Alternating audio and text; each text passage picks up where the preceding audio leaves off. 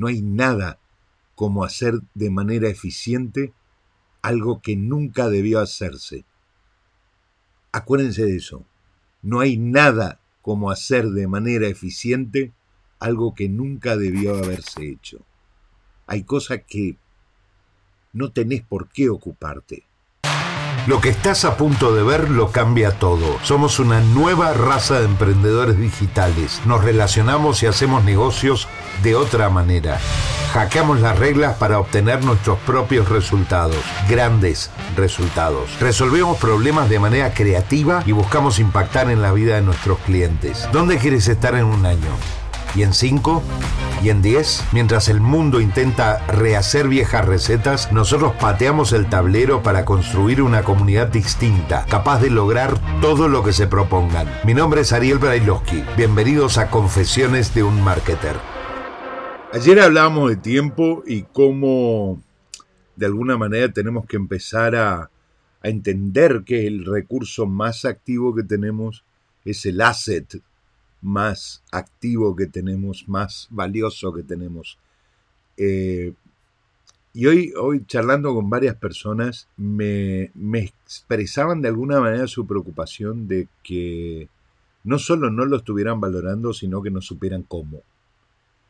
La respuesta, la respuesta general en, en esa conversación, en ese grupo, era que no solo no, no eran conscientes de cómo administrarlo y cómo sacarle el mejor provecho, sino que además eh, no se sentían capaces de hacerlo de la manera adecuada.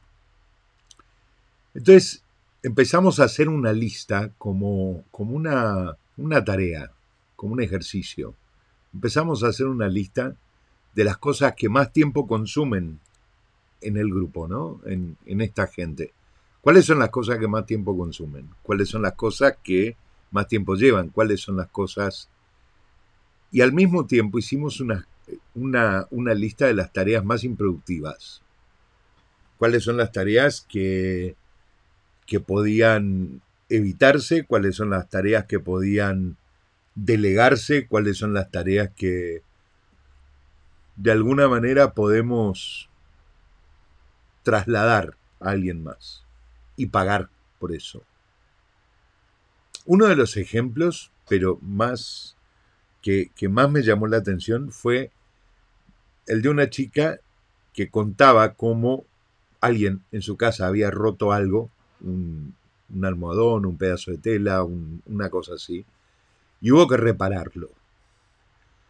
En el, en el proceso ella tomó el almohadón, buscó hilo, aguja y se dedicó durante más de tres horas a, a reparar eso que se había roto. Porque lo quería, lo quería reparado. Y automáticamente cuando estaba haciendo la lista de las tareas que, que le consumían tiempo, se dio cuenta de que si hubiera pensado de manera clara sobre el uso del tiempo, o estuviera acostumbrada a pensar de manera más ágil sobre el uso del tiempo, hubiera agarrado ese almohadón, hubiera hecho 50 metros, 100 metros, no sé, hasta una casa donde hacen reparaciones de ese tipo, en tela y demás, y le hubiera pagado a la persona de esa casa los 3 dólares que le cobra por reparar ese almohadón. Lo hubiera ido a buscar al otro día y hubiera tenido el almohadón reparado por 3 dólares y solamente la inversión de tiempo, en el caso de fuera ella a llevarlo, la inversión de tiempo en llevar y traer el, el almohadón. Cuando nosotros lo pensamos, cuando nosotros vemos esto y, y lo miramos, como digo yo, despegándonos del resultado, cuando lo miramos desde lejos, cuando lo miramos viendo toda la foto, decimos, pero qué tonta, ¿Cómo se tira dos horas o tres horas arreglando eso? Si el chino se lo hace por cinco euros. Y es verdad. Pero el problema no está en el chino. Ni siquiera está en el almohadón roto. El problema somos nosotros que tenemos hechas las, los hábitos que no nos permiten tomar conciencia de lo que estamos haciendo. Hasta que pasa. Hasta que ese tiempo pasó, lo hemos quemado en cualquier otra cosa y no nos damos cuenta. Vamos en piloto automático, vamos consumiendo tiempo en piloto automático. Deja, deja, yo lo hago más rápido, deja, deja, yo lo hago... No lo haces ni más rápido, ni mejor, ni... Pero si no empezás a delegar, no empezás a soltar, no empezás a, a darte cuenta de que no sos el o imprescindible y empezás a asignarles a tareas tontas a todo el mundo, a otra persona, hasta que eso no pasa no te das cuenta que podés administrar tu tiempo de otra manera. Esa agenda que había que pasar, exportar y hacer, eh, y que lo podía haber hecho cualquiera, te tiraste toda una tarde sincronizando el teléfono, recuperando la agenda. ¿Para qué?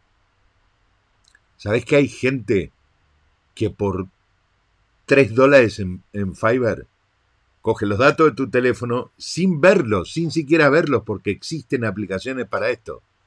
Ordena tu agenda, te devuelve la lista de contactos y te da un archivo que puedes importar. Y se acabó. No hay más. No hay más transferir los datos de un equipo a otro, transferir los datos de, una, de un ordenador a otro. Alguien que te lo hace por 20 dólares, 30 dólares, viene a tu casa, se pone, lo hace y vos, mientras tanto, haces otra cosa. Y te estoy hablando de tareas que podés manejar en tu día a día. No hace falta que seas un mega empresario con 200 personas a cargo porque intuyo que si llegaste a tener 200 personas a cargo es porque sabes de qué va lo de la administración del tiempo. El tema es que si no empezás a administrar tu tiempo ya, si no empezás a, a conocer los detalles de la administración del tiempo, un día te vas a dar cuenta que tenés 50 años y has desperdiciado 10 en cosas que ni siquiera tendrías que haber hecho. No hay nada como hacer de manera eficiente algo que nunca debió hacerse. Acuérdense de eso. No hay nada como hacer de manera eficiente algo que nunca debió haberse hecho. Hay cosas que no tenés por qué ocuparte. Y si no entendés eso, si no aprendés a priorizar, si no entendés que las cosas importantes son las que les tenés que dedicar tiempo, entonces no vas a salir de esa carrera de la rata, que no es solo una cuestión de buscarse un trabajo o ser emprendedor, o la carrera de la rata tiene que ver con cómo llevas tu vida, corriendo en círculo todo el tiempo. Todo el tiempo.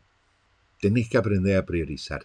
Y aprender a priorizar empieza por tu mensaje y por la claridad de tu mensaje. Si estás haciendo algo que es importante y están interrumpiendo es ahora no. Ahora no puedo. Estoy ocupado. Y apagar el teléfono, ponerlo en, con la lunita, la lunita de mi teléfono, la lunita de mi ordenador, llevan ahí por lo menos dos años por lo menos dos años activada, por lo menos, ¿eh? Yo no tengo el teléfono nunca para que suene o para que vibre o para... Yo uso el teléfono cuando yo lo necesito, no cuando el resto quiere que yo esté pegado al teléfono. Y esto no quiere decir que no atiendo a nadie o que no hablo por teléfono, claro que sí. pero me, tomo mi tiempo para hacerlo, porque es mi activo más valioso. Así que si ustedes quieren empezar a construir ese nuevo yo, ese nuevo profesional que va a alcanzar niveles de ingresos que tiene que alcanzar, que va a alcanzar niveles de desarrollo personal que tiene que alcanzar y demás, tienen que empezar por controlar lo más valioso que tienen, que es el tiempo. Y ser muy claros en el mensaje que dan para usar ese tiempo. ¿Sí o sí? Hoy tenemos una charla especial a las 11 de la noche en dos horas, menos de dos horas, en la, en la página. Vamos a conocer gente que ya está en 30 días para el éxito y que, y que ya empezó a andar el camino del éxito. ¿Quieren conocerlos o no? A las 11 de la noche en la página. Cuando termine el live pueden ir a la página y ver, y verlos, ver el anuncio ahí y los van a poder ver en, en, vivo y en directo. 11 de la noche, nos vemos, nos vemos en la página. Vamos a, vamos a hablar con gente que, que ya está en marcha y que nos cuenten cómo van, qué es lo que están haciendo, cómo lo están haciendo y en qué pueden ayudar a los que vienen, a la nueva generación de 30 días para el éxito. Les mando un abrazo grande, cuídense mucho. Nos vemos hoy a las 11 de la noche y mañana a las 9 como todos los días. Gracias por estar ahí. Si te ha gustado el contenido, no olvides suscribirte al canal y activar la campanita para recibir nuestras notificaciones. Y si quieres participar de nuestros lives diarios, no dejes de unirte a mi grupo de Facebook.